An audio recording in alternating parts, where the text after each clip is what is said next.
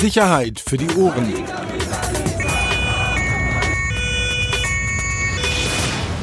Der Podcast aus Berlin. Herzlich willkommen. Neue Folge Sicherheit für die Ohren. Der Axel und ich, wir haben uns wieder einen Gast eingeladen. Ja, ist ja jedes Mal dasselbe, was ich erzähle, irgendwie, dass, dass wir uns da sehr freuen. Aber dieses Mal wirklich außerordentlich. Oh. Jemand, äh, den wir bei uns begrüßen dürfen, Ünsal Arik. Hallo Schön, dass Leute. du da bist. Schön, dass ich hier sein darf. Für die wenigen, die ihn nicht kennen, Axel, willst du ihn kurz vorstellen? Soll Nein, ich das mal? Das macht der Gast bei uns immer selbst. Ja, da, da habe ich immer mal drüber nachgedacht. Das ist scheiße, weil der Gast wird nicht viel über sich erzählen. Aber vielleicht können wir es ja hier nochmal machen. Ünsal Arik, wenn die Leute dich fragen, wer bist du, beschreib mal. Also in erster Linie bin ich äh, Ünsal Arik, der Sportler. In zweiter Linie bin ich jemand, der sich äh, für die Menschenrechte einsetzt. Ich sage immer manchmal so, ich bin nicht bekannt geworden durch meinen Sportleiter, obwohl ich da schon einige Erfolge habe. Erfolg, äh, bekannt bin ich geworden durch meine politische Aktivität und durch mein Diss gegen Erdogan, sage ich mal. Genau, das war wirklich jetzt sehr diplomatisch ausgedrückt, wenn man das mal so sagen Mein darf. Diss droht hier in der Türkei nur die Todesstrafe, aber es, war halt ein Diss. Nein, also genau, vielleicht nochmal ergänzen, du bist Boxer, ähm, ja. genau, erfolgreicher Boxer, Europameister, hast du wann den nächsten Kampf? Den nächsten Kampf habe ich am 16. November in Köln. Darüber reden wir nachher auch nochmal, über die, die Wahl des Ortes. Ähm, und du hast es eben schon angesprochen, bist, bist eine, kann man glaube ich so sagen, eine, eine Reizfigur, eine, eine streitbare Persönlichkeit in der, in der Öffentlichkeit. Ähm, du äußerst dich, wie ich das empfinde oder auch, auch so wahrnehme, wirklich außerordentlich offen über politische Verhältnisse in der Türkei, vor allem über eine Person, über Herrn Erdogan. Ähm, und das ist ja nicht so ganz auch ohne Probleme für dich äh, geblieben, auch in den letzten Jahren. Lass uns mal mit der Aktualität anfangen. Berichterstattung, glaube ich, in fast allen deutschen Medien, Ende, vor zwei Wochen, drei Wochen war das. Du hast ein neues Verfahren in der Türkei, das gegen dich geführt wird, was so absurd ist, dass ich es nicht erzählen kann, aber vielleicht kannst du es nochmal kurz erzählen. Ja, der erste Bericht lief ja über euch, äh, Bildzeitung wieder, und äh, da ging es darum, mein, äh, meine Rechtsanwältin hat mich kontaktiert, äh, dass die Polizei bei uns zu Hause in der Türkei war weil sie nach mir gesucht haben, weil sie vermutet haben, ich könnte ja in der Türkei sein und mache gerade Urlaub, was natürlich absurd ist, weil mir drohen ja äh, bis zu 15 Jahre Haft wegen dem Rap-Song, was ich gegen Erdogan gemacht habe. Und äh, da gibt so eine Textpassage, äh, im, äh, ich, ich habe, mein Hass ist so groß gegen dich, dass ich dein Grab eigenhändig schaufeln und dich da auch reinlegen werde. Für mich, wie gesagt, künstlerische Freiheit, aber der, äh, der Präsident der Türkei und das Gericht sagt, das ist versuchter Mord oder eine Bedrohung und das muss bestraft werden. Das heißt, es wird aktuell ermittelt in der Türkei deswegen äh, gegen dich. Was würde passieren, wenn du in die Türkei einreisen würdest? Also die, laut meiner Rechtsanwältin, also ich kann persönlich nicht sagen, was passieren wird, aber sie sagt, äh, es wird wahrscheinlich gar keine Anhörung geben, so wie es halt gerade leider bei uns läuft. Wirst du erstmal festsitzen und bis zu einer Gerichtsverhandlung kommt, kann, können auch Jahre vergehen. Aber sie sagt, die Höchststrafe sind 15 Jahre wenn man sich mit deiner Person beschäftigt, ähm, und die Frage, die, die habe ich mir auch, als wir uns letzte Woche getroffen hatten, hat die mich beschäftigt.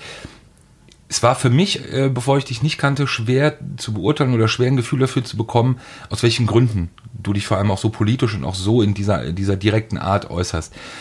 Ähm, mal ein bisschen zugespitzt gefragt, ist da auch so ein bisschen PR oder so ein bisschen Werbung für den Boxer, Ünsal Arik dabei, um sozusagen auch der Bekanntheit möglicherweise ein bisschen nachzuhelfen? Oder sind das für dich zwei komplett getrennte Dinge? Also wenn ich jetzt sage, nein, keine PR, wird es mir sowieso keiner glauben. Aber ich kann echt nur aus voller Überzeugung sagen, als ich das vor vier Jahren in der Türkei gemacht habe, das Land gehört Atatürk und nicht dir, Erdogan, dieses T-Shirt getragen habe. Ich, ich bin ein äh, in Deutschland groß gewordener Junge, ich bin gebürtiger Oberpfälzer. Ich hätte nie, niemals gedacht, dass es so eine Welle schlagen wird. Weil hätte ich das in Deutschland gegen Merkel oder sonst jemand gemacht, hätte sie auch keinen gejuckt. Ich habe halt, ich bin mit der Mentalität nach Türkei gefahren, habe halt einfach nur gedacht, mein Gott, ich äußere mich mal zu der Sache, dass ich diesen Menschen nicht mag und dass Atatürk gerade nicht respektiert wird, dass ich die Menschen mal wieder ein bisschen an die, an ihre Werte erinnere. Aber dass es solche Wellen schlägt, hätte ich nicht gedacht. Aber zu der Behauptung zu sagen, ich mache Werbung mit Atatürk oder Erdogan, das ist eigentlich totaler Bullshit. Nicht ich habe mich selbst bekannt gemacht, sondern ihr Hass hat mich bekannt gemacht. Ich gebe ein Interview, die verteilen das, die beschimpfen mich, die reden, die diskutieren über mich. Also diese Erdogan-Fans haben mir ein Marketing geschenkt, äh, das hätte ich mir mit Millionen nicht kaufen können. Ihr Hass hat mich zu dem gemacht, was ich heute bin. Die Stimme deren, die nicht gehört werden. Ich finde das ja, muss ich ehrlich sagen, das ist ja so ein, auch für dich ist es ja nicht ganz einfach, eben auch sich so zu äußern. Äh, beschreib mal, wie du das vielleicht auch nach den ersten Aktionen oder auch nach den ersten Äußerungen, nach den ersten Interviews, wie du das selber wahrgenommen hast, wie Menschen dir begegnen. Ja, in der Türkei äh, war es beim Boxkampf eher noch sehr, sehr ruhig. Dieses, diese T-Shirt-Aktion ist ja erst eskaliert, nachdem ich zu Gast bei Can Dündar war, wo er noch in der Türkei als Journalist frei arbeiten konnte, vor seiner Flucht noch. Und dann ist es über Nacht in die Decke geschossen. Ganz kurz, das T-Shirt war dann der Spruch. Genau, das Land gehört okay. Atatürk, nicht Erdogan. Und ich sagte eins, zuerst hat mich, war ich schockiert, ich habe noch nie so viel Hass gespürt. Also wir Türken, die ja, wir legen ja so viel Wert auf Familie, Stolz und Ehre, aber ich so oft, wie ich da Hurensohn gelesen habe, habe ich mein ganzes Leben nicht gelesen. Das ging ja wirklich tausende Kommentare. Also es war unglaublich, aber es war auch unglaublich zu sehen, wie viele Menschen dich auf einmal lieben können mit so einer ganz kleinen Aktion. Und dann habe ich gemerkt, hey, mit so einer Kleinigkeit, wenn du viel bewegen kannst, dann mach weiter, weil der Einsatz für Menschenrechte sollte keine Grenzen kennen. Wie hast du die Veränderung hier vor allem in Deutschland wahrgenommen? Also wie siehst du oder wie, wie begegnen dir Landsleute, ähm, die dich ja kennen oder viele werden dich ja eben auch kennen, weil du eine öffentliche Person bist oder eine Person des öffentlichen Lebens. Versuch das mal zu beschreiben und auch vielleicht die Veränderung auch da in den letzten Jahren. Also bei unter Türken und Kurden sage ich mal, da wir alle gemeinsam in dem Land leben, also die kurdischen Freunde sind alle auf meiner Seite und das zeigt mir zum Beispiel, dass ich auch Frieden untereinander verbinden kann, weil normalerweise haben wir mit, äh, leider mit den kurdischen Freunden eine Feindschaft, die schon über hunderte Jahre jetzt zurückliegt. Äh, und ich setze mich auch sehr stark für das kurdische Volk ein, weil äh, ich will einfach nicht mehr, dass irgendjemand unterdrückt wird oder dass jeder Mensch hat auf, auf gut Deutsch einfach ein Recht, frei und in Frieden zu leben. Sei es Türke, Deutscher, Kurde, scheißegal. Und ich spüre aber viel Hass. Ich werde auf offener Straße beleidigt. Erst letzte Woche, wo wir uns getroffen haben in der U-Bahn, haben sich zwei Kollegen vor mich hingestellt und ich ging, glaube ich, zehn oder zwölf Minuten, bis ich an der Endstation angekommen bin, wo ich hin wollte. Hey, dieser Hurensohn, der traut sich nach Berlin. Eigentlich gehört er sich gefickt. Komm, schlagen wir ihn. Komm, mach dein Handy an. Äh, laden wir es auf YouTube hoch. Mit sowas musst du erstmal umgehen können. Aber ich versuche nicht darauf zu reagieren. Ich gebe auch keine Antwort, weil ich will nicht auf dieselbe Niveau sinken. In, indem ich keine Reaktion zeige, zeige ich ihm sowieso, hey, ich bin besser als du. Wie schwer ist es, das klingt jetzt klischeehaft, aber du bist Boxer, wie schwer ist es auch in solchen Situationen, sich zu beherrschen? Ganz einfach. Am Anfang war es schwer. Da war ich natürlich der typische Mensch, emotional. Boah, du sagst zu mir Hurensohn, das muss geregelt werden. Niemand beleidigt meine Mutter. Aber wenn man irgendwann sich auch menschlich weiterentwickelt, wächst man über diese Sachen hinaus. Und nur weil er meine Mutter beleidigt, ist meine Mutter lang nicht das, was er behauptet. Ich mache mir eher Gedanken über die Mutter, die so ein Kind großgezogen hat. Ist es denn bisher bei, bei, ich sag mal, Beleidigung geblieben oder hattest du wirklich auch schon Situationen, wo du, wo man versucht hatte, dich vielleicht auch tätlich anzugreifen äh, oder wo es über, in Anführungsstrichen, das einfache Beleidigen hinausging? Also eins gegen eins sehe ich nur äh, böse Blicke, da traut sich äh, irgendwie keiner, weil alleine möchte sich da glaube ich auch keiner blamieren oder vielleicht denken sie ja, okay, der ist Boxer, irgendwas muss er können, auch wenn sie mal behaupten, ich kann nicht boxen. Äh, in der Masse natürlich kommen Beleidigungen, aber so richtig gefährlich wurde es noch nie. Aber man weiß ja nie, wann mal ein verrücktes Messer kommt. Deswegen bin ich immer sehr vorsichtig. Meine Frau sagt schon mittlerweile, ich bin paranoid, weil meine Augen überall sind, wenn wir spazieren gehen. Und man hat auch natürlich bei Stern TV gesehen, wie gefährlich diese Menschen sein können, wenn sie in der Masse dich sehen. Und da hat Stern TV vieles nicht gezeigt, was wirklich passiert ist. Da, das waren noch die harmlosen Sachen. Was war, was war da? Kannst du es mal beschreiben für die, die das nicht gesehen haben? Ja, was mich sehr enttäuscht hat, der Kameramann war an dem Tag leider äh, etwas feig, hat die Kamera ausgemacht. Wir hatten uns in einem Café versteckt, weil wir gespürt haben, dass sie sich draußen gerade organisieren. Du warst wo? Äh, wir waren ja in Köln äh, bei der Moscheeöffnung. Ah, okay. Und da, wo wir, wo ich halt alleine zeigen wollte, ich habe keine Angst vor euch und ihr müsst mir glauben, es war nur eine, eine Sicherheit von Stern TV da. Also es war auch nicht so, dass ich mit 30 oder 40 Mann dahin gegangen bin. Und als wir uns dann von der Situation retten wollten, das, was ihr alles im Fernsehen gesehen habt, da wo es schon richtig heikel war, haben wir aber auch gemerkt, da organisieren sich gerade die Leute. Die haben schon abgesprochen, wie, wann und wo sie zuschlagen wollen und auch werden. Und dann haben wir uns in eine, in eine Backstube versteckt in Köln. Und dann hat aber leider der Kameramann aus Angst die Kamera schon ausgemacht. Der hat das alles nicht mehr gefilmt. Die waren schon draußen, wirklich haben auf uns gewartet. Und dann ist einer von Stern TV aber zur Polizei hingelaufen, hat ihn darum gebeten, dass, dass, dass unser Bus die Sperrzone durchfahren darf, damit wir direkt vor der Bäckerei abgeholt werden. Und dann sind wir dann geflüchtet. Was sind das für Menschen? Graue Wölfe, normale Türken, organisierte einfach faschistisch veranlagte Menschen, sage ich mal. Also da kann man jetzt nicht sagen, einfach nur Türken oder irgendwelche, das sind einfach Menschen, die falsch handeln in meinen Augen. Das sind Faschisten. Das, das spielt gar keine Rolle mehr. Da sind ja mittlerweile graue Wölfe äh, oder A Cappella alles verteilt. Das sind faschistisch denkende Menschen, die einfach nichts anderes tolerieren und akzeptieren außer Türken. Hast du in solchen Situationen Angst? Gesunde Angst, natürlich. Wer keine Angst hat, der, der, der wäre dumm. Natürlich habe ich Angst, aber diese Angst äh, schaltet auch meine Sicherheitssensoren ein, die ich natürlich für solche Momente brauche. Du bewegst dich aber allein durch die Stadt. Also es ist jetzt so, dass du zwar aufpasst, dass du aufmerksam bist, aber du bist alleine unterwegs. Ich bin immer allein unterwegs, ja, egal in welchem Bezirk. Es gibt Bezirke, die vermeide ich, die würde ich gar nicht betreten. Aber zum Beispiel jetzt, wenn ich jeden Tag, wenn ich in Wedding trainiere, im Fitnessstudio, da bin ich immer alleine. Das wäre jetzt auch meine Frage. Was machst du eigentlich hier in Berlin? Ich wohne jetzt seit neuestem in Berlin. Ich bin jetzt Wahlberliner, so sagt man das, glaube ich, ne? Und ich trainiere jetzt auch in Berlin äh, in einem Boxclub, versuche mich jetzt äh, für meinen neuen Kampf, für den kommenden Kampf, der wieder meinen sportlichen Durchbruch schaffen soll, vorzubereiten. Aber wenn du dann U-Bahn fährst, dann hast du es jetzt, du hast es selber ja schon gesagt, wenn du hier im ÖPNV unterwegs bist, dann hast du es hier nicht ganz so einfach. Es gibt hier schon eine große, starke AKP-Community in Berlin. Definitiv, also ich sage wirklich so, also ich bekomme auch, wie ich es dem Peter schon letzte Woche gesagt habe, viele Anrufe von sehr engen äh, politisch, äh, Politik, Politikern, mit denen ich sehr eng zusammenarbeite in der Türkei, die warnen mich auch, dass es gewisse Organisationen gibt, feindliche Organisationen, wo oft mein Name fällt. Also das heißt, sie haben mich schon auf dem Visier. Warum sie nicht zuschlagen, wirst du jetzt sagen, äh, weiß ich nicht. Ich denke mal, solche Leute sind so intelligent und so schlau, die warten immer den richtigen Zeitpunkt ab.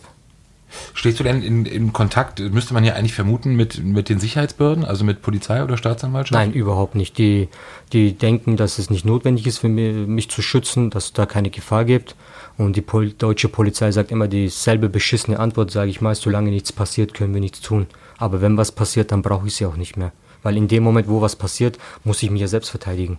Hast du mal drüber nachgedacht, was wäre oder wie du, wie du darauf reagieren würdest, wenn, wenn die Behörde zum Beispiel hier in Berlin auf dich zukommen würde, würde sagen, Herr Arik, wir haben folgende Erkenntnisse, möglicherweise ist das für Sie hier dann doch als Aufenthalts- oder Lebensmittelpunkt äh, ein Stück weit zu gefährlich. Würdest du auf, auf das Angebot oder auf, auf diese Gespräche eingehen oder bist du, dass du mittlerweile auch sagst, im Endeffekt ist mir jetzt auch egal, also, ich ziehe mein Ding durch? Einge eingehen ist das so eine Sache. Ich, also da ich jetzt zum Beispiel ein großer Bushido-Fan und die ganze Sache auch verfolge, weiß ich ja, wenn die Polizei der Meinung ist, ich brauche Polizeischutz, man darf es ja gar nicht ablehnen. Ich denke mal, wenn sie mich schützen möchten, dann werden sie es auch tun. Ich glaube, man kann ablehnen, beziehungsweise man kann dafür sorgen, dass die Maßnahmen beendet werden. Aber ich glaube, um was es ja geht, ist, wenn, wenn es ja eben objektive Hinweise gibt. Ich wäre auf jeden Fall bereit, äh, da zu sprechen. Ich wäre auch vielleicht sehr dankbar, wenn sie es tun würden, weil ich sage mal so, deswegen gehe ich auch nicht freiwillig ins Gefängnis nach Türkei. Natürlich könnte ich auch diese PR nutzen, einfach nach Türkei fliegen, weil die Presse würde mich hier natürlich auf den Füßen halten. Man würde wahrscheinlich wöchentlich über mich berichten, weil ich so eine coole Aktion mache. Aber ein, nur ein freier und lebendiger Ünsal Ari kann auch weiterhin was bewirken. Deswegen wäre ein Schutz natürlich gut, weil mein Schutz bedeutet, dass ich weiterhin auch mich für gute Sachen einsetzen kann. Fühlst du dich manchmal ein bisschen alleingelassen von, von der deutschen Öffentlichkeit? Klar, du hast gesagt, du hast mit Stern TV was gemacht, du hast in der FAZ ein, ein ausführliches, war ein ausführliches Stück über dich oder mit dir. Ähm, aber es ist ja jetzt, also für mich, ich habe das letzte Woche schon gesagt, ist es ein Stück weit überraschend. Wir haben dieses Thema äh, Türkei Erdogan, was in Deutschland sehr viele interessiert, was auch sehr viele Deutsche interessiert, was einfach ein großes Diskussionsthema ist. Und dann ist da eine Persönlichkeit oder eine Person auch des öffentlichen Lebens, die sich ähm, in einer doch deutlichen Art und Weise äußert.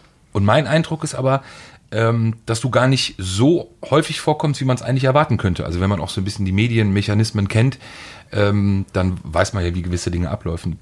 Siehst du das ähnlich oder siehst du das anders? Ja, mit der deutschen Presse ist so, es ist ein Geben und Nehmen. Also ich sage immer, bisher wurde ich von der Presse ausgenutzt, aber genauso habe auch ich sie genutzt. Also, wenn, durch euch wurde ich äh, ein Sprachrohr. Man, viele Menschen, Millionen konnten das, was ich gesagt und äh, gesagt habe, lesen und hören. Es war bisher ein Geben und Nehmen, aber ich finde, dass sie einfach in der Hinsicht zu wenig gemacht haben, weil wenn du schon eine Person in der Öffentlichkeit hast, es war auch ein Ösel-Thema zum Beispiel. Da gebe ich dir jetzt mal nur ein Beispiel, um die Sache komplett zu erzählen. Ich habe Ösel richtig niedergemacht, weil es einfach meine Meinung war, dass das, was er getan hat, falsch war. Weil er einfach eine riesen Vorbildsfunktion ist. Er ist ja ein Superstar, der ist ja mir meilenweit voraus. Und da hätten zum Beispiel andere öffentliche Personen wie Boateng, Kedira, Podolski, das waren alles Nationalspieler, die hätten sagen können, hey, der Junge hat recht oder der Junge übertreibt, die hätten auch Ösel bestätigen können oder auch Ösel sagen können, hey, Ösel erzählt keinen Scheiß. Aber jeder hat seine Klappe gehalten. Jetzt hast du einen Ünzal Arik, der wirklich mutig ist, einen Schritt vorausgeht und dann sogar, wenn notwendig, zwei, drei Schritte vorausgeht, auf sein, auf sein, äh, seine Familie, das Leben seiner Familie äh, aufs, äh, riskiert finanziell uns äh, treibe ich uns selbst auch in den Ruin, weil sich ja viele äh, ganz große Sponsoren, sage ich mal, von mir entfernen. Da müsste die Presse mit mir oder auch gewisse Talkshows mehr mit mir machen. Da bin ich absolut deiner Meinung. Aber ich denke mal, sie trauen sich nicht, weil mein Herz liegt auf der Zunge und ich schieße ihnen, glaube ich, ein bisschen zu scharf, weil sobald du aneckst, bist du in Deutschland immer ein Problem. Ja, ich glaube, ich, ich muss das, das ist so dieses, äh, jeder hat ja so seine Meinung, aber ich finde das, finde das ja auch, dass gerade ja Personen des öffentlichen Lebens gerne bei Streitthemen wegducken oder sich raushalten und dann lieber auch nicht die Klappe aufmachen, weil sie wahrscheinlich Angst haben, wie du auch eben gerade sagst, Sponsoren zu verlieren oder möglicherweise. Aber ich gebe dir mal ein Beispiel. Da gibt es immer so besondere Tage. Nein, überhaupt nicht. Da gibt es auch Tag der Menschenrechte, Tag der Demokratie. Es gibt ja mittlerweile so viele Tage, wo dann gefeiert wird. Und dann sehe ich immer viele Personen der Öffentlichkeit, äh, auch richtige A-Promis, angefangen von Sofia Tomala oder sei es Elias Mbarek die, die posten was über Menschenrechte und Gerechtigkeit, aber ich kämpfe seit vier Jahren aktiv dafür, aber begegnet bin ich noch keinem von denen auf dem Weg. Weißt, an so einem Tag denken alle aber ich, Ünsal Arek, ich denke, ich denke tagtäglich daran, ich setze mich tagtäglich dafür ein. Dann, wenn man es einen Tag macht, ist es keine Politik, aber wenn es ich mache, ist es angeblich Politik. Und für Menschenrechte sich einzusetzen, mein Freund, das ist keine Politik, das ist eine Selbstverständlichkeit. Ich beschütze unsere Werte, weil sei, ob, egal ob du oder ich, jeder hat ein Recht auf Freiheit. Wir, wir kommen zur Welt und wir werden auch wieder sterben. Aber über das, was dazwischen ist, sollten wir uns unterhalten und in Frieden miteinander auskommen. Das ist halt meine Philosophie und das ist auch mein Traum. Ich will nicht mehr sagen schwarz-weiß, Jude, Christ, Moslem, Kurde. Manche kommen und stellen sich bei mir vor, hey, Merhaba Bruder, ich bin Kurde. Sag ich, Digga, du bist ein Mensch, interessiert mich nicht, wer du bist. Stell dich doch einfach vor. Das, dann, das müssen wir Menschen aus den Köpfen loswerden. Wer was ist, spielt doch keine Rolle. Wer unterstützt dich auf diesem Weg? Auf welchem Weg? Den du beschreitest. Also auf diesem Weg eben für diese Dinge zu kämpfen, diese Dinge anzusprechen. Meinst du also sponsorentechnisch oder meinst du polit auf politischer Ebene? Generell in deinem Umfeld, in deinem privaten Umfeld, in deinem Sponsorenumfeld, in deinem, in dem politischen Umfeld, in dem Querbeet. Also es gibt einige Unterstützer, aber die halten sich verdeckt. Aber öffentlich, so richtig, da, mit mir so offensiv, könnte ich sagen, keiner. Glaubst du, dass es auch damit was zu tun hat? Oder du kannst gerne sagen, dass ich da vielleicht falsch liege, aber mein Eindruck, ich lebe jetzt in Berlin seit knapp 15 Jahren, ist schon, dass auch in, in ganz normalen Gesprächen äh, mit, mit, mit Türken ist also empfinde ich so vermehrt immer schwieriger wird, über das Thema Politik überhaupt zu sprechen. Ähm, also da ist eine, eine, eine, eine, ich weiß nicht, was das ist. Ist das Faszination? Ist da auch ein gewisser Fanatismus von auch Otto Normalverbrauchern, wenn es um das Thema Politik geht? Ich finde aber, dass es sich in den letzten 15 Jahren deutlich verändert hat. Siehst du das auch so? Und wie erklärst du auch vor allem so eine hohe Zustimmung gerade von Türken, die, die in einer Stadt wie Berlin leben, für Erdogan? Also ich komme ja, ich bin 80er Baujahr, ich komme aus einer Generation, ich habe es ja auch in meinem Buch äh, geschrieben, das ich veröffentlicht habe vor kurzem. Ich hatte mal einen Lehrer, der zu mir gesagt hat, aus dir scheiß Türken wird nichts. Sowas hörst du vor laufender Klasse. Dann fällt dein Federmäppchen auf den Boden. Ach, bei euch in der Moschee, ach, Entschuldigung, in der Moschee sitzt meine Ehe am Boden, lass es gleich am Boden liegen. Okay, keiner glaubt dir, du bist ein Jugendlicher, du bist ein pubertierendes Kind. Daheim, Vater hat nicht geglaubt. Okay, lebst du weiter. Danach suchst du eine Ausbildungsstelle. Du spürst richtig, du bekommst es nicht, weil du ein scheiß Kanake bist. Dann suchst du eine Wohnung, bekommst nicht, weil du ein Bartträger bist. Wir konnten nie drei, vier... Du bekommst nicht in den Disco rein, mein Freund. Ja, genau, das wollte ich gerade sagen. Du kommst nicht in die Disco rein. Und drei, vier Türken, wir konnten nie zusammen in die Disco gehen, weil drei Türken hatten zusammen keine Chance, in eine Disco reinzukommen. Vielleicht ist es auch Erfahrung der Türsteher. Wenn es aber nur da in der Gegend vier Türken gibt und drei kommen? Wenn es vorher zehnmal Stress gab, dann wollte ich auch keine drei Leute mehr rinnen Natürlich äh, sind wir ein sehr temperamentvolles Volk, dass wir werden schneller handgreiflich, wenn es um, um Thema Frauen geht. Natürlich sind wir da anders, aber wenn man das Ganze im Umfang jetzt sieht, was ich alles aufgezählt habe, Diskriminierung, Wohnungssuche, Ausbildungssuche, du frisst die Wut in dich hinein und dann kommt einer wie Erdogan und sagt, hey mein Volk, ihr werdet zweiklassig behandelt und das wird sich jetzt ändern, ich bin für euch da. Die handeln gerade emotional mit total falschem Stolz.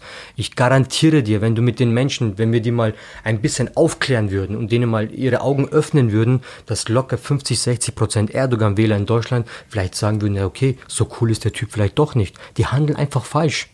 Aber ist es nicht aktuell so?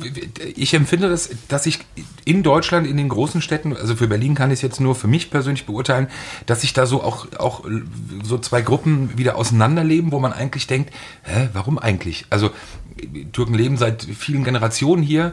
Äh, in Berlin ist es ja zum Glück auch so, dass sie mitten in der Stadt leben. Es sind jetzt nicht wie in Paris, in irgendwelchen Banlieues, sondern wir leben hier in Kreuzberg, Neukölln, in anderen Stadtteilen ähm, wir leben ja zusammen. Und trotzdem ist da so ein Gefühl dabei, dass sich Deutsche und Türken irgendwie wieder voneinander entfernen. Ja, nicht ähm, nur Deutsche und Türken, Türken und Türken entfernen sich voneinander. Also jetzt gibt's ja die Kemalistengruppe, also die demokratisch denkenden Türken, und dann gibt's die faschistischen Türken, also die Grauen Wölfe, und dann natürlich die AKP, also Erdogan-Anhänger. Also es geht ja nicht, es geht jetzt schon weit darauf hinaus. Also wir haben jetzt nicht mehr nur noch ein Problem mit Deutsche, wir bekämpfen uns untereinander. Es ist einfach zu fanatisch. Es ist, erstens einmal bin ich der Meinung, man müsste uns verbieten, überhaupt mitzuwählen. Ich, wir leben alle in Deutschland. Warum habe ich ein Mitspracherecht und entscheide mit einem Wahlzettel über das Leben einer Familie in der Türkei? Weil ich kenne das Land nur aus dem Urlaub. Und mit sieben, mein, äh, mein der Euro ist gerade knapp bei sieben, da ist doch logisch, dass der Urlaub für mich geil ist. Weißt, die fliegen alle da runter, ihr Geld hat das siebenfache Wert, oh, Türkei ist so geil, ihr wisst gar nicht Bescheid. Ja, natürlich, aber frage doch mal da einen, frag mal eine türkische Familie, die bloß 350 Euro da unten verdient die keine Krankenversicherung, nichts hat. Aber schuld seid auch ihr selber. Also mit ihr meine ich euch Deutsche. Ihr habt uns damals leider äh, isoliert. Ihr habt gesagt, hier die Türken, hier die Araber, hier die Russen, alle in eine Siedlung. Dann haben wir erstmal Ruhe. Natürlich war das damals vielleicht die erstbeste Lösung, die erstmal alle zusammenzubringen. Aber man hat vergessen, dann mit ihnen weiterhin zusammenzuarbeiten. Ja, keiner, keiner hätte gedacht, dass ihr hier bleibt.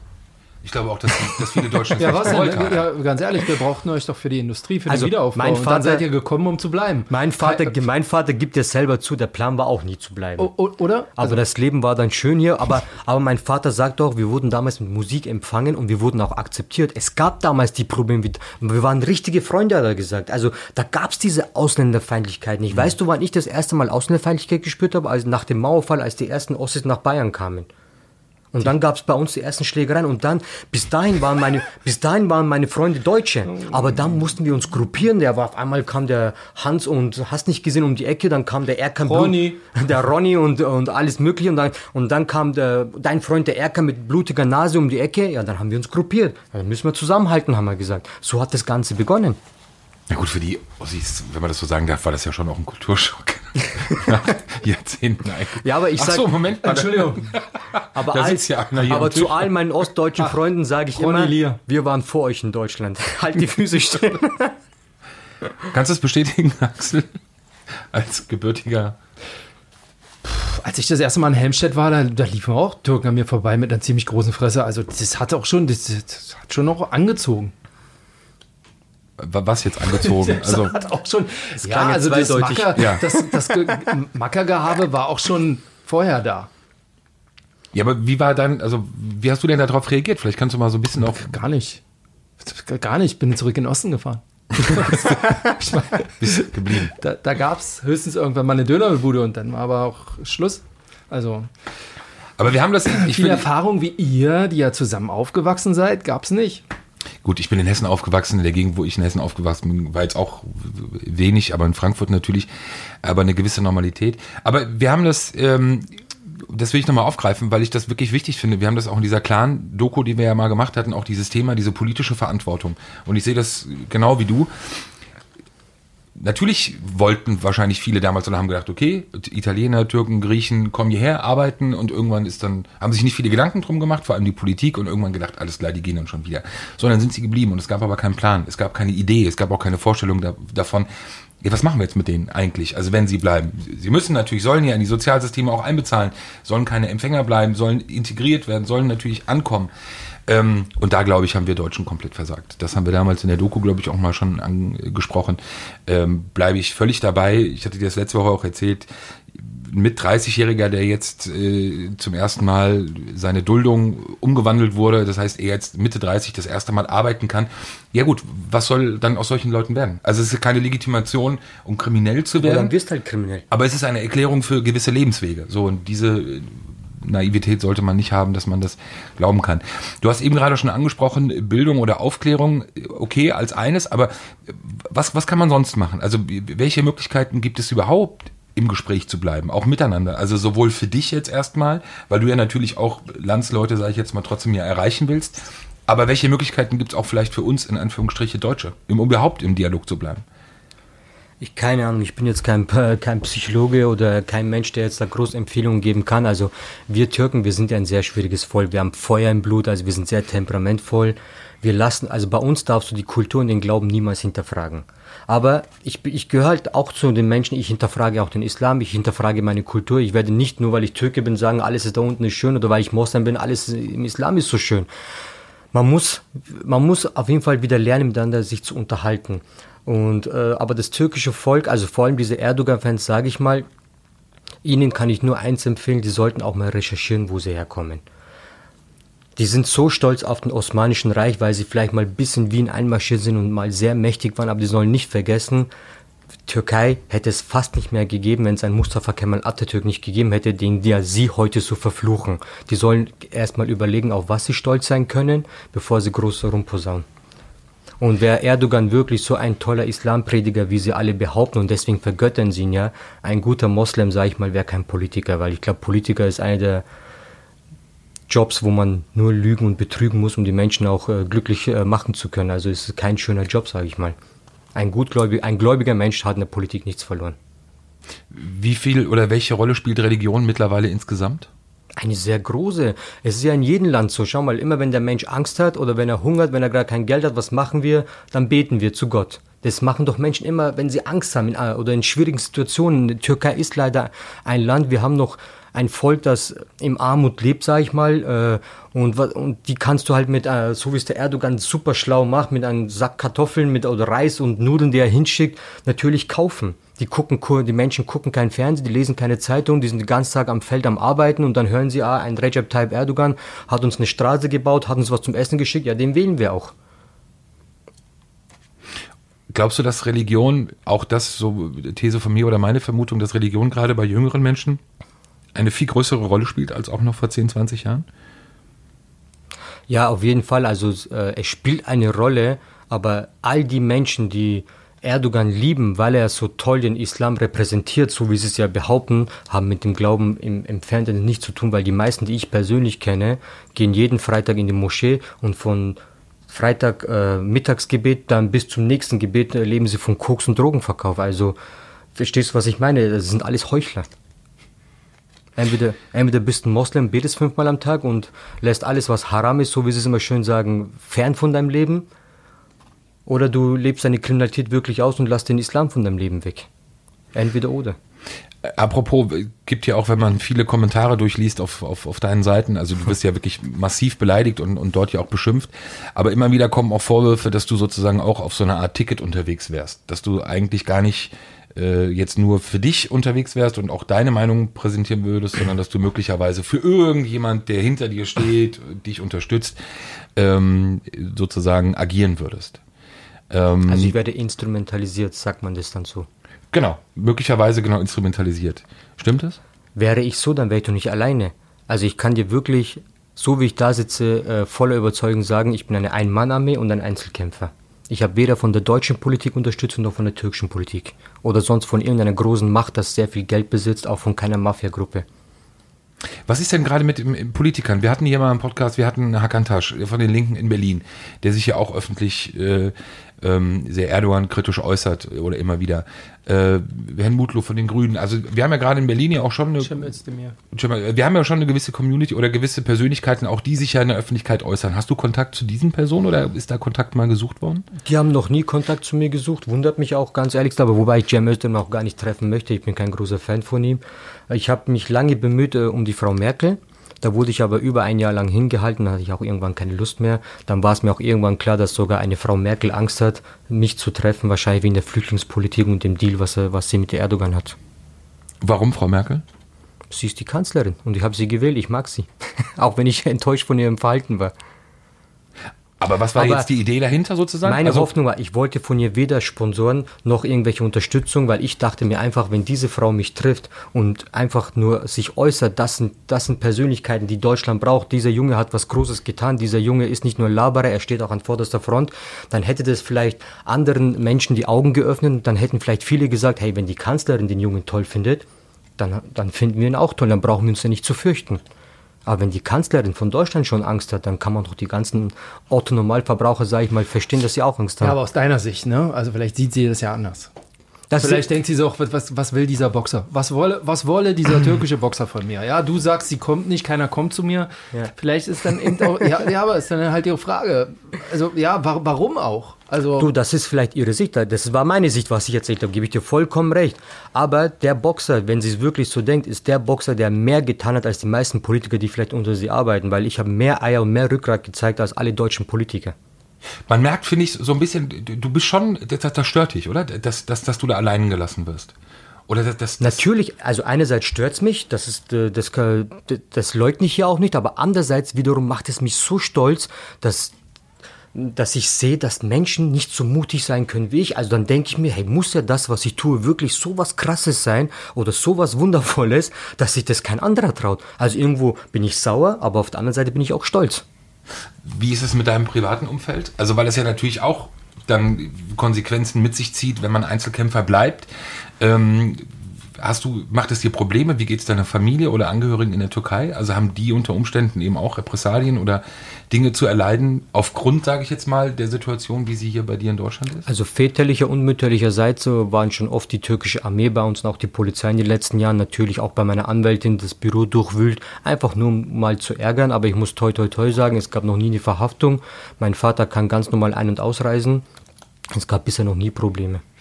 Aber gibt es da Gespräche dann? Ist da nicht so auch Also es gibt Verwandtschaften, es gibt Familienangehörige, die mit mir nichts mehr zu tun haben möchten, weil sie auch äh, sehr gläubige Menschen sind und auch Erdogan-Fans. Aber ganz ehrlich, mit solchen Menschen möchte auch ich nichts mehr zu tun haben.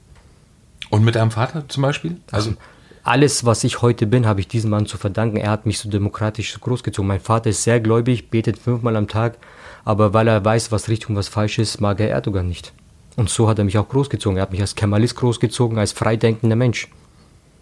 Aber gibt es dann trotzdem, wenn man, es ist doch ein scheiß Gefühl, man sitzt hier in Deutschland und bekommt dann mit oder hört, okay, das Militär war jetzt bei meinem Vater oder bei irgendjemandem zu Hause. Es ist doch ein scheiß Gefühl. Sind das Situationen, wo man dann nochmal drüber nachdenkt und überlegt, komm, ich lass den, ich lass das Ganze? Nein, niemals. Mein Vater, hat, mein Vater hat noch nie zu mir gesagt, hör auf damit. Er schimpft manchmal, wenn ich zu weit gehe, weil er, aber das auch nur, weil er Angst hat, dass mir was passieren könnte. Und, äh, aber solange sie ihn nicht anfassen, wird es für mich keinen Grund geben, um, nicht, um aufzuhören. Würden sie ihn verhaften, schwöre ich dir, würde ich sofort nach Türkei fliegen, weil dann wäre, dann, das wäre die Grenze. aber was ist das? Vielleicht jetzt- sollte man die nicht so kommunizieren. Aber was ist das für ein Leben? Du hast selber gesagt, du hast deine Augen hier überall. Also ähm, das ist doch, ähm, es ist weder äh, relaxing für dich noch für deine Familie. Ähm, du, du kannst ja nicht, also weiß ich jetzt nicht, also aber gehst du im Wedding über die Straße, äh, holst dir einen Döner? Ach nee, ist ja gar kein Ich bin Veganer. Kleiner Scherz am ähm, aber weißt du, du meinst diese täglichen äh, Geschäfte, die man ja hat, also gerade wenn man, äh, wenn man äh, Einzelkämpfer ist, du sagst, du musst ja auch einkaufen gehen und, und, und diesen ganzen Mistkind, ne, diese ganze Geschichte. Wie soll das hier in Berlin funktionieren mit dir? Also deswegen habe ich ja die Wohnung extra mit meiner Frau etwas außerhalb genommen, damit ich nicht in diesen ganzen Kiez rumlaufen Sag muss. jetzt nicht, du wohnst im Osten. Nein. So, so weit ist außerhalb dann nicht, ne? Wobei ich mich in Osten aber sehr wohl fühle. Ich trainiere Zeit in Osten und ich muss sagen, ich habe mit ostdeutschen Menschen keine Probleme, weil ich gebe ihnen Respekt und bekomme denselben Respekt zurück. Sind ja ein paar Jahre her seit der Wende. ja, Das es ist aber, auch beim. Sport ist es aber auch immer eine andere Nummer. Bei, beim Sport sind, das sind auch andere Typen. Ja, wobei ich sagen muss, dadurch, dass mich auch viele durch das, was ich tue, auch erkennen, glaube ich, dafür mich einfach schätzen und respektieren, dass meine Stellung und Position einfach ganz anders ist. Und zu dem Einkaufen, ich bin Veganer, ich bewege mich ja sehr viel in Bioläden und da trifft man wenig Türken. Wenn ich es dir humorvoll mal antworten darf. Aber du hast ähm, die Entscheidung, ja, ist ja eine bewusste gewesen, ja auch nach, nach Berlin zu ziehen. Ähm, hat das trotzdem eine Rolle gespielt bei dieser Entscheidung? Also so Sicherheitsabwägung, dass man schon auch überlegt hat, okay, ist das jetzt wirklich so der Lebensmittelpunkt, wo ich hin will? Der hauptsächliche Grund, warum wir umgezogen sind, ich bin eh im Jahr drei, vier Monate, teilweise halbes Jahr immer hier und dann äh, gab es natürlich äh, zu Hause Probleme, wenn man zu lang von der Frau weg ist. Deswegen habe ich mich dann entschieden, okay, weißt du was, nehmen wir uns außerhalb äh, von, von dem ganzen Kiez eine Wohnung, dann bist du endlich bei mir und meine Frau hat so einen tollen Job, die findet überall einen, hat ja auch studiert und äh, dann haben wir gesagt, komm, machen wir Berlin und dadurch, dass ich mich auch allein bewege, auch, auch wenn es mit einer gesunden Angst und Respekt ist, ich will ja auch den Menschen zeigen, ich habe keine Angst vor euch. Und ganz ehrlich, wenn irgendwas passiert, dann ist es passiert. Dann kann ich es auch nicht ändern. Dann ist es einfach so. Schade wäre es halt nur um die Menschen, die dann hinter mir weinen müssen. Absolut. Und es ist ja aber so, wie man nach einigen Fotos urteilen darf, dass du ja auch ein paar Leute kennst in Berlin. Jetzt, Äh, wollen jetzt wir mal kurz aufklären. Ab Minute 34 äh, für euch zum Mitzählen kommen wir jetzt zum Eingemachten. Es ist, ja, Jetzt- es, ist, jetzt es ist ja wirklich absurd, das hat in der Vorbereitung eigentlich überhaupt keine Rolle gespielt, aber wir kommen wirklich in jeder Folge immer wieder auf diese eine Familie zu sprechen und vor allem auf diesen einen Namen. Ich dachte schon Flair. Reden wir jetzt über Flair? Nee, aber jetzt hast du ihn untergebracht, sehr gut. Ähm, Arafat, Arafat Abu Shaka, der ja wie gesagt bei uns im Podcast hier oft eine Rolle spielt. Erklär mal euer Verhältnis. Also- ist er dann Schutzpatron? Nein, Arafat Abu Shaka und ich, wir kennen uns seit Jahren. Also wir haben jetzt auch schon sehr lange keinen Kontakt mehr gehabt, aber solange wir Kontakt hatten, ich kann nur sagen, der Mann war immer nett zu mir, war auch immer korrekt und cool. Und er wusste auch, dass ich ein sehr großer Bushido-Fan bin, was ich auch heute noch bin und ich freue mich auf sein, auf sein Comeback. Und äh, er hat auch dafür gesorgt, dass ich ihn kennenlerne. Da war ich bei vier, fünf Konzerten, also ich glaube sechs Konzerten. Letzte war in Neumarkt, da wo ich äh, in Oberpfalz, wo ich herkomme. Da hatten wir unseren letzten Kontakt und so ist das Ganze entstanden. Also wir hatten nie so eng Kontakt, dass ich sage, wir saßen auch mal beim Abendessen oder haben gemeinsam Geschäfte gemacht. Aber Genau. wie, kommt, wie kommt man mit dem zusammen? Kannst du das nochmal erklären? Also man trifft sich ja nicht zufällig in der Shisha-Bar, oder? Hast du von ihm gekauft, er von dir, oder? Na, ich habe ihn äh, durch Boxkollegen kennengelernt vor vielen Jahren mal. Ich hatte diverse Probleme hier in Berlin. Und dann wurde mir gesagt, äh, wahrscheinlich, jetzt wird es anhören, jetzt werden die meisten Menschen denken, ich will jetzt so einen zweiten Bushido-Film drehen. Aber es war echt so, dass er mich aus einer Situation gerettet hat. Wie er es gemacht hat, weiß ich nicht. Ich habe nur gehört, er hat einen Anruf gestartet und dann war Ruhe. Und so sind wir im guten Kontakt geblieben. Dann dachte, dann denke ich mal, hat er eine Sympathie für mich gehabt. Äh, ich hatte keine Probleme mit ihm und dann war ich auch noch, was dazu kommt, ein riesen Bushido-Fan, wollte ihn endlich auch mal persönlich kennenlernen und dann kam eins nach dem anderen und hatten wir über viele Jahre sehr guten Kontakt. Aber Moment, da hat Arafat noch einen bei dir gut? Dann deswegen? ja, so denkt man doch nicht. Es wird doch hier nicht aufgeschrieben oder irgendwas. So eine Strichliste. Aber mich würde interessieren. Entschuldigung. Also ich muss, jetzt, ich muss jetzt noch antworten. Nein, ich Ja. denke nicht, dass er was bei mir gut hat. Verfolgst du eigentlich oder hast du dieses Thema, wie gesagt, es war ja bei uns auch immer wieder Thema, aber auch medial ja insgesamt, du hast gesagt, du bist ein großer Bushido-Fan. Hast du diese Thematik, diese, diese Trennung, diese Geschichte zwischen den beiden in den letzten Jahren, hast du das verfolgt? Ja, natürlich, ich habe es wahrscheinlich wie jeder andere Deutsch-Rap-Fan auch verfolgt und bin, bin da auch auf dem aktuellen Stand. Also ich, ich höre mir eure Podcasts an, ich höre mir auch diese ganzen äh, Rap-Podcasts im Internet an. Bin da versucht, das so weit möglich up-to-date zu sein. Auf welcher Seite stehst du?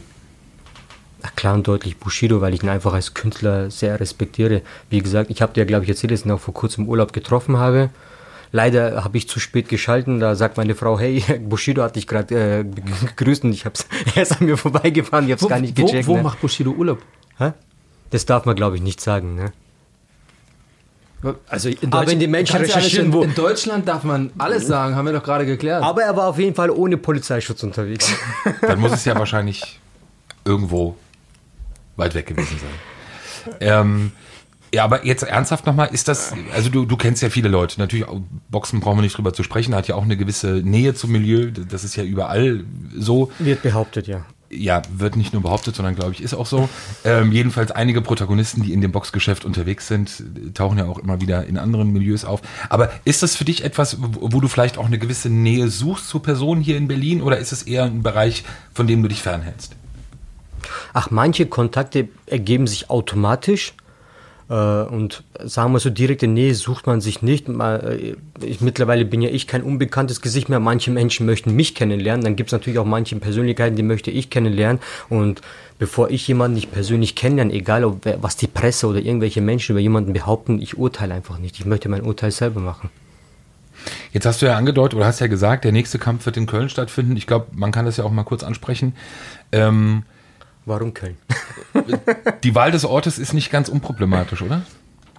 Ja, also Köln ist ja eine Erdogan-Hochburg, kann man ja sagen. Da kommen sehr, sehr viele Befürworter von ihm. Äh, ich kann dir ganz ehrlich sagen, warum ich damals mit dem Promoter mich für Köln entschieden habe. Erstens, weil Köln-Bergheim, der Bürgermeister, uns sehr stark entgegenkommen ist, der uns die Halle kostenlos gibt, weil er das natürlich auch als eine gute PR für seine Stadt sieht. Und zweitens mal ist das jetzt für die ganzen Erdogan-Befürworter, auch für die türkischen Fans und die ganze Community eine Chance zu zeigen, hey, wir können auch miteinander kommunizieren, weil die dürfen mir eins nicht vergessen, ob sie mich mögen oder nicht, ich, ich vertrete ihr Land, die Türkei. Ich meine, es ist immer noch unser gemeinsames Land, auch wenn ich anderer Meinung bin. Und ich sage ihnen nicht, hey, ich boxe da jetzt, dass es keine Provokation kommt und macht Ärger. Die können kommen, können natürlich demokratisch äh, äh, sich gegen mich äußern, können mich von mir aus auspfeifen, aber ich bin mir sicher, dass die Menschen dort äh, keine Probleme machen werden. Aber ist es nicht so, dass du eigentlich äh, zu erwarten hast, wenn du in der Hochburg auftrittst wie Köln, dass du in der Halle reinlaufen wirst und normalerweise man sich ja Unterstützung erhofft, ähm, dass du in der Halle reinkommen wirst und möglicherweise von drei Viertel der Leute ausgebuht wirst oder halt auch vielleicht auch wirklich äh, nicht angegangen körperlich, aber dass du auf jeden Fall sehr viel Abneigung erfahren wirst. Auf jeden Fall, also das könnte natürlich auch passieren, dass die ganze Halle gegen mich ist und dann plötzlich mein Gegner anfeuert. Aber für einen Sportler in dem Moment, ich weiß nicht, du kannst jeden fragen, der schon mal im Ring gestanden ist, da blendest du alles aus. Da, da zählt im Moment nur der Kampf. Natürlich bis, bis du im Ring bist, dieser Einmarsch, da wird natürlich, da wird natürlich im Kopf sehr, sehr viel passieren. Entweder kommst du dann damit klar oder du kommst nicht damit klar. Und wie ich damit klarkommen werde, kann ich dir jetzt noch nicht sagen. Wir haben ja vorhin schon mal kurz darüber gesprochen, auch eine der Vorwürfe dir gegenüber, dass du sozusagen die Politik ja auch ein Stück weit ausnutzen würdest ähm, oder die Politik eben auch instrumentalisieren würdest für den Sport. Wenn man sich jetzt einen anderen türkischen Boxer anschaut, Avni Yildirim, äh, der wir haben eben gerade im Vorgespräch auch nochmal reingeschaut in der letzten Berichterstattung, offenbar ja seinem Manager und seinem Land geschworen hat, dass er für die Türkei den Weltmeistertitel holen wird. Also das ist ja auch so ein, so, ein, so ein Stück weit eine sehr heuchlerische Geschichte, weil immer so lange es ja, so wirkt es jedenfalls pro Erdogan oder pro ein, eine gewisse Gruppierung ist, dann ist es in Ordnung. Dann bist man, du für die Türkei, ja. Dann ist es gut und dann ist es irgendwie auch offenbar auch richtig. Ähm, welche Rolle spielt oder, oder wie wichtig ist dir das dann auch, so wie du es auch gerade gesagt hast, also für die Türkei zu kämpfen oder für die Leute auch zu kämpfen? Also ich liebe die Türkei, aber ich bin auch verliebt in Deutschland, weil ich hier geboren bin. Ich meine, was mich zum Beispiel am deutschen Volk sehr stark stört, dass man immer versucht, irgendwelchen Leuten den deutschen Adler aufzudrücken. Hey, lasst doch die Menschen sein, was sie möchten. Wichtig ist doch, dass wir uns gemeinsam respektieren. Die Sache zu Avni Yildirim, um zurückzukommen, natürlich macht mich das traurig, wenn ich sehe, hey, der Typ wird voll, er ist momentan Türkeis bester Boxer, sportlich kein Thema, da ich kann seine Leistung nicht äh, schlecht sprechen, aber wenn man natürlich sehr regier regierungsnah ist und dann die fettesten, größten Sponsoren hat, dann machst du auch die großen Kämpfe. Aber dann zu sagen, ja, er schwört für sein Land, ja, ich boxe auch für mein Land. Und ich habe auch schon äh, Titel bei einem großen Weltverband wie IBF gewonnen, aber das interessiert in der Türkei niemanden. Wir haben in deiner Vorstellung ja ganz viele Sachen vergessen. Axel hat es eben kurz schon angesprochen, Veganer, darüber reden wir nicht, das interessiert mich nicht. ähm, aber auch, ja, das könnt ihr danach machen, vielleicht ihr beide. Schwerpunktthema war das eigentlich heute. Vegan? Ja, eigentlich wollten wir ja. nur über mein Buch reden, ne? Dann wurde es auf einmal Abu Shaka-Clan, Erdogan und. Ja, so ist das. Du weißt immer unter irgendwelchen und Flair habe ich gehört, ne? Dingen hierher gelot. Ja. Nee, aber was mich nochmal interessiert, die, die Stiftung ähm, in der du dich äh, für Kinder einsetzt. Stiftung das, Kinderherz, ja. Genau, Kinderherz. Wie ist es dazu gekommen? Das würde mich mal interessieren. Und was ist das genau? Also Stiftung Kinderherz äh, äh, unterstützt herzkranke Kinder, die herzkrank zur Welt kommen. Und da ist das Problem, wenn jetzt dein Kind von Geburt an in der Klinik ist und schon die ersten Operationen hinter sich hat, dann möchten die meisten Elternteile immer auch bei dem Kind sein. Die meisten bekommen keinen bezahlten und unbezahlten Urlaub, müssen ihre Jobs kündigen und dann sind sie vor Ort und dann brauchen natürlich vor Ort Geld. Die Unterkunft muss bezahlt werden, die Menschen brauchen was zu essen und dann setzen wir Menschen in der Öffentlichkeit auch unsere Stimme für sowas ein, kontaktieren Firmen, sind auf Benefizgalas mit dabei und schauen, dass dann die Spenden richtig angekurbelt werden, dass da viel Geld zusammenkommt. Jetzt habe ich noch irgendwie gesehen, dein Engagement für Tiere. Ja, also Tiere sind für mich sehr, sehr wichtig und umso näher ich den Tieren komme, umso mehr entferne ich mich vom Menschen. Äh, ich bin auch ein Mensch, also ich habe mich auch letztens beim Opferfest dagegen äh, auch geäußert auf Twitter, was auch wieder einen riesen äh, Diss gegen mich gebracht hat, weil ich ich will einfach nicht, dass damit wir Menschen feiern können, irgendwelche Tiere sterben. Die haben genauso ein Recht zum Leben wie wir. Das ist auch eine Familie, die haben Gefühle, die haben, die haben ein Herz, die leiden, die haben, die wissen auch, was Schmerz bedeutet und die zeigen auch, dass sie lieben können. Und deswegen setze ich mich sehr für Tiere ein. Ich bin ja Angler und die Fische, die ich bisher gefangen habe, haben sich noch nie äh, irgendwie gezeigt, dass sie mich auch lieben könnten. Dein Kollege ist heute zum Provozieren da, ne? Der, der, Nee, gar nicht. Der Ihr, kitzelt mich ihr, heute. seid, ihr seid doch die beiden, die, die, die dicke seid. Da, wir, wir kennen uns ja gar nicht, ne? Wir haben uns heute, das muss man Deswegen- auch sagen, deswegen ne? wir haben uns zum ersten ne? Mal. Nee, gar nicht, überhaupt nicht. Da Respekt vor allem. Ähm, aber ähm, sonst wird das, äh, du weißt ja, paar Fragen muss man ja auch schon stellen. Ja, natürlich. Sonst, ich muss ja tatsächlich ein bisschen kitzeln. Ja, die, äh, die ganzen Schafe beschweren sich ja auch nicht, wenn sie vom Imam flachgelegt werden und dann geköpft werden. Äh, Mensch, der andere Mensch beschwert sich auch nicht, wenn er gerade von einem Gangsterboss abgeknallt wird. Ich denke mal, töten ist allgemein keine gute Sache. Leben ist Leben. Ja, auch so ein ganz, da hat man ja auch so das Gefühl, auch so ein Thema, über das man eigentlich kaum sprechen kann. Also religiöse Bräuche gilt ja dann schon fast in vielen oder bei vielen Gesprächspartnern als Totschlagargument sozusagen. Also, dass es auch der Respekt vor der Kultur sei. Ich bin da ganz weit weg von, als nicht besonders Atheist. religiöser Mensch, ähm, ist mir das völlig fern und fehlt mir auch jedes, jedes Verständnis dafür. Aber ist, glaube ich, auch ein schwieriges Thema. Also da auch mit Menschen wirklich ins Gespräch zu kommen. Aber über Glauben kann man gar nicht, also überhaupt nicht reden. Also ich bin ja ein Mensch, ich bin auf der Seite der Wissenschaft, also das, damit beschäftige ich mich viel, viel mehr. Aber wenn du zum Beispiel natürlich zu einem sehr, sehr gläubigen Menschen, egal ob Moslem oder Christ, äh, die Bibel oder den Koran ein bisschen angreifst oder sagst, hey, dieser Satz, der, der passt nicht mehr zur heutigen Zeit, dann hast du, glaube ich, einen Riesenfehler gemacht. Sowas kann teilweise mit Mord und Totschlag enden. So, jetzt kommen wir wieder auf die schwarze Seite zurück, von der guten Seite mit der, mit der weißen Weste. Wir müssen jetzt nochmal über andere Fotos sprechen, ähm, die dich äh, gezeigt haben mit einer Mitgliedern der rockerähnlichen Gruppierung Die Osman. stark belasten. Ne? Ja, Fotos, über die man sprechen sollte. Fotos mit den Osmanen. Ähm, Vielleicht wollte Frau Merkel auch deswegen keinen Kontakt, weil man die Fotos kannte und gesagt hat, bevor ich mich jetzt mit dem Boxer einlasse und die Bildzeitung dieses Foto druckt auf Seite 1, Frau Bundeskanzlerin, was haben Sie mit diesem Rockerboxer zu tun? Hm, vielleicht da schon mal drüber nachgedacht? Denkst du, dass sie so weit gedacht hat, dass sie so Ach, weit... Also wenn sie, bereitet vor. Es, ich glaube schon, dass es da Entscheidungen Ich im denke, mal, dass, Kanzleramt ich gibt. denke mal, dass solche Bilder nur der Bildzeitung vorliegen. Dass die Kanzlerin nichts davon wusste. aber du weißt ja, welche Bilder wir meinen. Ich weiß, welche Bilder ihr meint. Also ein Video habe ich auch selber hochgeladen, wo die Ost damals hießen sie noch Osman in Frankfurt. Ich weiß auch nicht, ob sie noch gibt, die dann in den Ring gestürmt sind und mich hochgehoben haben. Ich kannte die Jungs. Ich war auch sogar bei der Gründung mit dabei, saß am Tisch. Ich kenne den Mehmet Baji sehr gut, weil seine Frau ist äh, meine Versicherungsfachfrau, die bei uns die Haftpflicht und Hausratversicherung und Rechtsschutzversicherung abgeschlossen hat. Und äh, ich kann zu der Gruppe nur sagen, sobald ich gemerkt habe, dass da einiges nicht äh, rechtens Dingen ist und dass die nicht kein Boxclub sind, wie sie es behaupten, habe ich mich auch sehr schnell von ihnen entfernt. Das heißt, du warst, warst du Mitglied? Nein, ich war kein, Off also das können Sie garantiert nicht nachweisen, ich war offiziell kein Mitglied. Keine Kutte. Keine Kurden, Kein also kein, Aufnäher. also ich sage mal so, von diesen First Member Kurden, ich war kein Supporter, kein First Member oder sonst irgendetwas. Ich habe auch nie einen Kampf unter ihren Namen gemacht. An dem Tag, warum sie in der Halle waren, weil da auch ein Boxer geboxt hat, der bei ihnen im Vorstand war.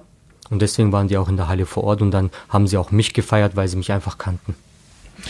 Gibt's denn, ähm, kurz nur, um da in der, in der Szene zu bleiben, es gab ja auch wirklich in, in diesem Bereich, also in der Rocker-Szene, gab's ja bundesweit dann eine Zeit immer mehr Gruppierungen, ob das äh, Turkus MC, MC zum Beispiel war in, in Bayern, aber auch in Berlin, die ja wirklich auch sehr politisch waren, die auch teilweise Demonstrationen angemeldet haben, Demonstrationen veranstaltet und auch organisiert haben und Leute mobilisiert haben. Ähm, hast du das mitbekommen? Also diese, es ist ja wieder abgeebbt, das muss man dazu sagen, aber es gab ja schon so eine Phase, zwei, drei Jahre, wo das ja wirklich zunahm. und Ich habe das mit den Osmanen Germanen mitbekommen. Die haben ja eine sehr enge Verbindung zur AKP. Das war auch in der türkischen Presse. Auch diese Geldübernahme hier im Brandenburger Tor hat man ja gesehen, wo ich dann natürlich wieder die deutsche Justiz frage, mal, möchten die mal durchgreifen, was sie natürlich wieder mal nicht gemacht haben. Ich meine, das ist ja auch äh, eine der Strategien von, äh, von der Partei von Erdogan. Das ist ja wie Network Marketing, also wie ein Schneeballsystem. Oben ist, ganz oben ist sein Kopf, dann kommen natürlich die höchsten Manager, dann kommen die Supporter, dann kommen irgendwann die First Member. Das sind wie, wie ein Vertriebssystem aufgebaut. Der hat ja, da gibt's ja die UETD hier, die natürlich aktiv die Jugend hier sammelt und äh, fleißig Gehirnwäsche äh, verbreitet. Dann gibt's natürlich diese ADD, die demokratisch denkenden Türken oder keine Ahnung, wie sie sich nennen, die ja in Nürnberg, glaube ich, gegründet worden ist. Und das sind alles so Leute, das sind, das sind dann die, das ist der lange Arm in Deutschland von Erdogan. Er braucht ja selber hier nichts vor Ort machen, der macht ein, zwei Anrufe, dann gibt's wieder Unterkontakte und dann hat er auch Leute, die dann hier aktiv für ihn arbeiten. Ne? Also man muss sagen, fand ich bei den Turkus, diesem, diesem Club, dem meisten wird es nichts sagen, aber das war wirklich Berlin ist ja schon eigentlich so ein bisschen so eine verteilte Stadt und eigentlich kann hier niemand in dem Bereich auch nur im Ansatz irgendwas ausrichten. Die haben es innerhalb wirklich kurzer Zeit eben, hatten sie es geschafft, doch ein, ein, eine sehr große Anhängerschaft ähm, zu versammeln. Und man hat gesehen, eben auch eine Anziehungskraft halt gerade vor allem für Jugendliche oder für, für jüngere Männer eine große Gruppe wirklich um sich gehabt. Da gab es dann am Ende aber auch interne Streitigkeiten. Ja, aber du hast ja recht. Du kannst ja einfach keine Rockerbande gründen. Da musst du erstmal die Angel, Hayes Angels oder die Banditos fragen, die natürlich hier Vorrang haben. Aber so hat es ja auch damals die Osmanen Germanen geschafft. Man weiß ja, dass Mehmet Baji einen sehr guten Kontakt zu Aygün hatte, der verstorben ist mittlerweile. Du musst ja erstmal irgendwo die Erlaubnis holen. Du musst mit ihnen gewisse Geschäfte eingehen. Und wenn du einen Mann wie Erdogan hinter deinem Rücken hast, der dann natürlich von ganz oben einen Befehl gibt, dann gehen dir alle Türen auf, dann kannst du hier gründen, was du möchtest in Deutschland. Ja, ich glaube, das ist auch, sage ich ganz ehrlich, so ein Thema, was wir auch verpennt haben, wir beide äh, medial. Man hat es gesehen, in Baden-Württemberg gab es einen wirklich sehr fulminanten Prozess, bei dem diese enge Verbindung, gerade auch zwischen den Osmanen und, und der äh, türkischen Regierungspartei, äh, wirklich zutage kam. Ähm, abgehörte Telefonate, also dass es wirklich eine direkte Verbindung ähm, gab. Da haben wir, glaube ich, äh, haben wir versagt mal wieder, muss man ganz ehrlich sagen, weil das ja schon so ein Thema ist, gerade auch in der Stadt wie Berlin. Es hat dann nicht die Auswirkungen gehabt ähm, die. So, jetzt machen wir kurz die Cola auf. Bist du? Ich äh, Keine Werbung, aber ist eine Cola Zero. Pepsi, Mezzomix, Fanta, äh, Afri. Ja. Ähm, Afri. Afri. Afri, ich habe einen Afri Sag mal, geht's noch? Entschuldigung. Geht's noch? Nee, nee, Afri. Ähm, sag mal, du bist, hast vorhin gesagt, 80er Jahrgang, äh, so wie ich auch. Ähm, mir geht's jedenfalls so, manchmal macht man schon sich so ein paar Gedanken. Wie geht's weiter, zukunftsmäßig bei dir? Also 39 ist ja schon auch. Ach, noch bin ich 38, also werde Oktober 39. Also ja, solange ich gesund bin, möchte ich so vier, fünf Jahre boxen, weil ich habe ja auch gewisse Verpflichtungen, denen ich nachkommen muss. Ich muss noch schauen, dass ich mit Boxen und allem drum und dran noch ein bisschen Geld verdiene. Und dann nach der Karriere, mein Gott, es gibt genug Möglichkeiten. Also ich, ich bin ja momentan auch viel als Speaker unterwegs. Ich mache Motivationsreden. Also ich bin jetzt bald in Saarbrücken im Lions Club, also Club der Millionäre, halte dort, muss einen Vortrag halten. Und was mich natürlich auch sehr stolz macht, man darf nicht vergessen, ne, ich habe keinen Schulabschluss weil ich einfach die Zeit als kleiner krimineller Türke verbracht habe, der viel Ärger gemacht hat. Dann hatte ich auch so eine Obdachlosenzeit, ich hatte eine Drogenzeit ja, und jetzt kann ich aber den Menschen zeigen, wie man trotzdem all seine Ziele erreichen kann, weil ich habe das Boxen erst mit 27 angefangen und da fragen sich natürlich Menschen auch, ja, wie geht das Ganze? Und das erzähle ich dann bei meinen Vorträgen, dass der Mensch alles erreichen kann, egal wie alt du bist, es ist nie zu spät. Du hast gerade angesprochen, die Etappen. Die Lebensgeschichte ist ja schon außergewöhnlich. Ähm, Glaubst du oder hast du trotzdem das Gefühl, dass du in Deutschland eher als in Anführungsstrichen der Türke gesehen wirst? Der gute Türke. Sowas so ein bisschen wie, wie so ein. So der Gegenpol zu Özil. Der gute Türke, guck mal, der, der hat's begriffen. Ach, der Özil war eigentlich auch mal ein guter Türke, also ein, oder der, der Türke, den man hier vielleicht gern gesehen hat, aber er ist halt einfach eine Marionette, der ist halt in die schiefe Bahn gekommen, das kann jedem Menschen mal passieren. Aber er soll sich, sage ich mal, ich glaube, Erdogan war sein Trauzeuge bei der Verlobung oder bei der Hochzeit, habe ich gehört. Also er muss irgendwann seinen Kindern erzählen, warum ein Diktator ein Trauzeuge bei, bei ihrer Verlobung war, nicht ich. Er hat leider menschlich versagt. Meine Ziele sind weiterhin ein gutes Vorbild zu sein, die Stimme deren zu sein, die nicht für sich selbst sprechen können. Ich möchte, so Gott will, nicht mehr auf die schiefe Bahn, aber es kann, wie gesagt, jedem Menschen passieren. Aber das ist ja auch eine Sache, die man selbst in der Hand hat und ich möchte mich einfach weiterhin für gute Sachen einsetzen und ich denke, egal was die Menschen mir jetzt entgegenkommen, hey, vermisch Politik mit Sport nicht, hey, ich mache trotzdem meinen Sport und all das, was hier gerade passiert, das mache ich als Privatmensch in Salarik. Wir stehen ja nicht gerade im Boxring. Und jeder Mensch macht doch Politik. Du gehst wählen, er geht wählen, ich gehe wählen. Sobald du wählst, machst du Politik. Es gibt ja eine Familienpolitik. Wir betreiben ja auch Politik in der Familie. Das Leben funktioniert ohne Politik nicht. Und ich wünsche mir in Zukunft, dass auch mehr Personen der Öffentlichkeit, sogar Menschen, die bekannter sind als ich, auch mal sich zu solchen Sachen äußern und nicht nur ein Ünsal Arik. Gibt es denn Personen des öffentlichen Lebens, ohne jetzt, dass, dass du Namen nennen sollst, die sich aber bei dir direkt melden, sozusagen ihre sagen, Mensch, toll, wie du das machst, aber selber dann sagen, nee, aber ich traue mich jetzt nicht? Es gibt viele und ich treffe auch zum Beispiel viele, jetzt sag ich mal, wie man sie so schön nennt, Gangster-Rapper, die dann zum Beispiel mit mir Fotos machen oder ich mit ihnen ein Foto mache, die dann aber wirklich sagen, auch deutsche Schauspieler, du aber bitte nicht posten, äh, weil ich mache jetzt bald Türkei-Urlaub oder ich habe in Türkei einen Auftrag oder hast nicht gesehen. Sehr feige, traurig, aber mein Gott. Deine Reaktion darauf? Da würde ich ja, da würde ich ja, das ich ja lache, so ich lache die nur noch aus. Ich nehme solche Menschen gar nicht ernst. Aber genau solche Menschen, ich, weil du gesagt hast, keinen Namen nennen, der hat am Tag der Demokratie oder am Tag für Menschenrechte, hat er über Menschenrechte einen riesen Text gepostet, wie wichtig das ist und man muss sich dafür einsetzen. Aber wie gesagt, mir ist da, ich mach, ich gehe den Weg seit vier Jahren und mir ist noch keiner begegnet. Für mich sind das alles Kapitalisten, die nur auf Geld und auf Sponsoren schauen. Dann bleibt am Ende ja nur die Politik. Meinst du beruflich nach, nach einer Boxkarriere? Ja. ja, ich habe mich jetzt auch beworben im Bundestag, bin mit zwei Parteien äh, sehr, eng, sehr, sehr eng in Kontakt und bei einer sieht es gerade sehr gut aus, dass ich da ein Praktikum absolviere. Oh, herzlich aber, willkommen bei Frau Merkel. Huh?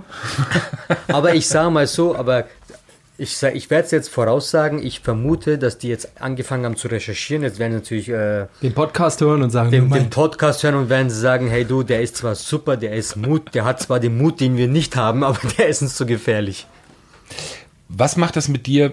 Es gibt ja nicht nur negative Nachrichten, sondern es gibt ja auch, du postest manche davon natürlich auch Menschen, die sich bei dir melden und auch positiv reagieren nach dem Motto, Mensch, ich nehme mir ein Beispiel da dran oder versuche mir ein Beispiel auch dran zu nehmen und auch eben Mut zusammenzufassen.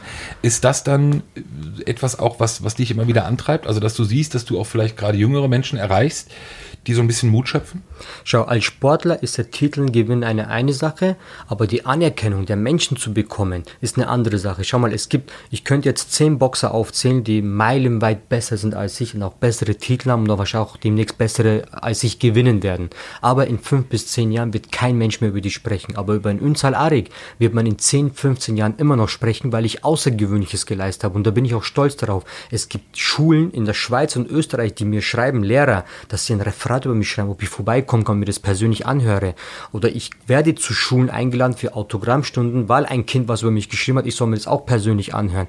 Und ich poste ja, wie du gesagt hast, auf Instagram, du folgst mir, so wie ich dir auch, äh, schreiben mir Kinder, du bist mein Idol, durch dich habe ich wieder einen Lebenssinn gefunden, jetzt glaube ich daran, dass ich Profifußballer werden kann. Das ist doch, genau das will doch ein Sportler erreichen, ein Vorbild zu sein. Aber erreicht das der Sportler gerade oder erreicht das der Aktivist? Ich glaube, das Gesamtpaket. Wenn ich nur Aktivist wäre, dann wäre ich uninteressant. Ich bin doch als Aktivist interessant, weil ich der Sportler bin. Das ist das Gesamtpaket, sage ich mal. Und ich glaube, das ist das, was eben, weshalb manche Leute das vielleicht die nicht abnehmen oder die nicht glauben, weil sie es vielleicht für ein Konstrukt halten. Weil also sie es nicht für authentisch halten. Würde ich, würde ich auf Geld Wert legen, Peter. Also würde ich sagen, ich schaue nur auf Finanzielle und ich will mir später im Bosporus eine Villa kaufen und mich am Arsch lecken lassen, dann wäre ich Erdogan-Fan. Dann würde ich das vorheucheln. Dann wäre ich ein Schauspieler, weil jeder Sportler, der sich Erdogan nahe zeigt oder Regime nah und sich für ihn äußert, mit ihm zusammenarbeitet, dem wird der rote Teppich hingelegt. Aber ich habe mich doch genau dagegen entschieden. Ich verliere. Ich habe jetzt zum Glück einige tolle Sponsoren, die auch wirklich öffentlich zu mir stehen. Auch wenn es jetzt nicht diese ganz großen Sponsoren sind, wo ich sage, ich brauche die 100, 200.000 Euro jährlich, wo ich diesen Kämpfe investieren kann für die ganz großen Kämpfe wie in Arven Yildirim. Aber ich habe mich für diesen schweren Weg entschieden. Deswegen kann mir keiner sagen, ich mache das wegen Geld, weil ich habe dadurch mehr Probleme als Vorteile. Es wäre doch dumm, wenn zu sagen, hey du, wir gehen den Weg nur um berühmt zu werden. Hey, berühmt kann man auch anders werden. Was ist mit dem Rappen? Rappen kann ich nicht. Das kennen auch viele Rapper nicht. Nein, Spaß beiseite. Autotune. Also mein, Rap, mein Rap damals, also als ich damals auf Facebook hochgeladen habe, das hat glaube ich über eine Million Klicks, habe also mehr als manche Rapper, glaube ich, das haben. Diese Klicks können nicht lügen. An diesem Tisch wird sowieso nicht gelogen. Also, kleine, nebenher noch ein bisschen Musik machen, kommt doch ganz gut. Also würde ich mal so ein deutscher Rapper oder irgendein Künstler sagen, hey du, mit dir hätte ich Bock, weil dein Gesicht wird ja gern gesehen über Menschenrechte in Musik oder Rap machen, ich wäre sofort dafür. Von mir die äh, beiden letzten Fragen, gegen wen würdest du äh, gerne boxen, wenn du die einfach die Wahl hättest? Was, in, Deutsch, was, was in Deutschland? Dein, egal wo. Gegen also, wen und wo? Meinen allerletzten Kampf, bevor ich mit der Karriere aufhöre, wäre gern gegen Arvin Yildirim, wenn wir uns gewichtlich einig werden. Und in Deutschland wäre es, wenn ich meinen nächsten Kampf gewonnen habe, um Weltmeister werden zu können, Sebastian Vormeller. Also Du hättest andere Namen erwartet, ne? Nee, aber du, ich, ich habe gerade Kopfkino. Du gegen Afni Yildirim in... In Istanbul wäre ein Traum. Okay, das geht nicht. Ähm, aber in, in Gelsenkirchen, Berlin, Wahnsinn. Also ich glaube, das wäre ja. Das wäre geil, da wären 10.000 Erdogan-Fans in der Halle, alle würden ihn bejubeln. Also, weißt du, aber der, das Schöne ist bei mir in meinem Boxsport, vor jedem Kampf, auch wenn ich mir selbst viel Druck mache und ich weiß, ich muss ja gewinnen, um weiterhin meine äh, Klappe groß aufmachen zu können, weil nur als erfolgreicher Sportler bleibst du interessant, das ist so. Ich kann gar nicht mehr verlieren. Ich habe in meinem Leben als Sportler schon so viel erreicht. Ich gehe immer als Gewinner in den Ring. Hey, Aber ist es trotzdem nicht so ein bisschen, weil das wäre nämlich meine Abschlussfrage gewesen, witzig, dass du das ansprichst, ist da nicht auch ein bisschen die Angst davor, der Boxer hört auf und die Menschen vergessen einen? wäre jetzt diese, wäre das Gesamtpaket jetzt nicht so, wie es gerade ist, hätte ich zum Boxen schon lange aufgehört. Okay. Axel? Deine Frau ist studiert. Ähm, Grafikdesign, Wie, Grafikdesign studiert, ja. wie kommt die mit dem Boxen an sich klar? Also, soll ich dir Also ich meine, weißt du, mein Mann geht los, lässt sich die Nein, Fresse wird polieren, nicht- kommt wird- wieder, kommt blutig nach Hause, kannst nicht mit ihm durch die Straßen gehen, hat da ein blaues Auge, hat da eine schiefe Nase. Ich meine, macht zwar viel Sport, sieht sportlich aus, ne, ernährst dich gesund, so, das ist ja schon okay, aber am Ende gibt's halt doch aufs Fressbrett. Die Ähm, Geschichte erzähle ich ja jedes Mal und sie hasst mich, weil dafür, ich habe einmal die GBU-Weltmeisterschaft gewonnen. Also ist mittlerweile ein anerkannter Verband, also ist gar nicht so klein. Und da bin ich Weltmeister geworden.